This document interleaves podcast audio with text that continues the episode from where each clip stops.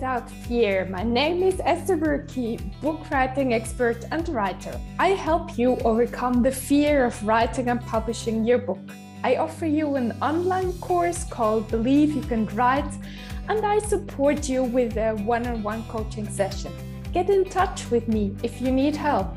And please share this podcast with a friend who you know needs to hear my message and who wants to write the book for a very long time. Today's episode's topic is consistency. I've chosen it intuitively because I see many people struggling with it. You want to write your book for such a long time and you always postpone it.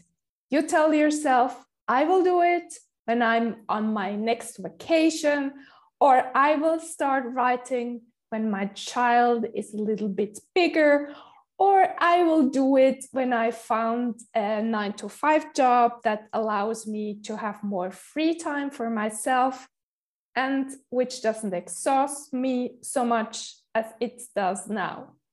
I know exactly what you're telling yourself because I've been there as well. For example, I told myself I will rehearse with my violin for the next concerts in half a year when I will be playing again with my orchestra. For this project, I don't have too much time to rehearse, but next time I will do it consistently. Yes, I will do it. And I felt great that I took this decision and I was sure I will stick to this decision. But when the next project arrived, I didn't take action. I had new excuses, such as having no time, or even I don't like too much the piece of music, for example, Aida or Rimsky Korsakov. Perfect excuses and not taking action consistently. But last summer, I decided that I don't want to postpone my decision. I started rehearsing every day, every day for half an hour. And I did this consistently until now. Believe me, sometimes or many times it was hard for me to unpack my violin and train myself for 30 minutes. Maybe I was tired in the evening or I came home very late, but most of the time I did it with a few exceptions. And this consistency is key. I felt so much progress when we played our concerts last week. I felt so much more at ease with my violin the concert didn't exhaust me as much as in the past, but I could enjoy playing the music. It has been awesome. So, the same is possible with other things, such as writing as well. If you write every day and if it only takes 30 minutes, imagine your book will be done in a few months or half a year or a year, but you will have it on paper or in your computer file. If you postpone your dream from today to, to tomorrow to next year, remember what kind of other excuses might come up as I just told you before with my violin and rehearsing we can come up with so many excuses all the time. If we were more creative with taking action instead of finding new excuses, we would blame ourselves much less because we would feel more fulfilled.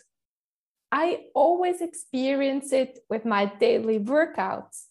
It feels great afterwards. It also feels great when I can press the button to publish this new episode and send out emails to announce it. So, what are you waiting for? What are your dreams?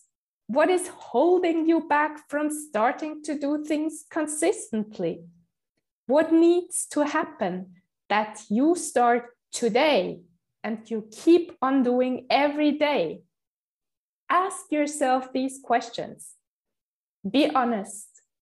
Be very honest and push yourself take yourself gently by the hand as if you were this little child who needs a hand to take the next step. If you liked this short episode, please.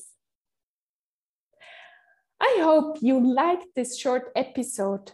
Please leave a comment or review it on the platform you're listening to it now. And if you like to start writing, but you don't know how to do it, go to www.estherbuerki.com forward slash writing minus challenge and subscribe for the free writing prompts. You'll find the link in the show notes of this podcast. And please share this podcast with someone who wants to change their mindset. Thank you so much for helping to spread the word about this podcast and helping those who need to hear my messages. Have an amazing day and talk to you next week.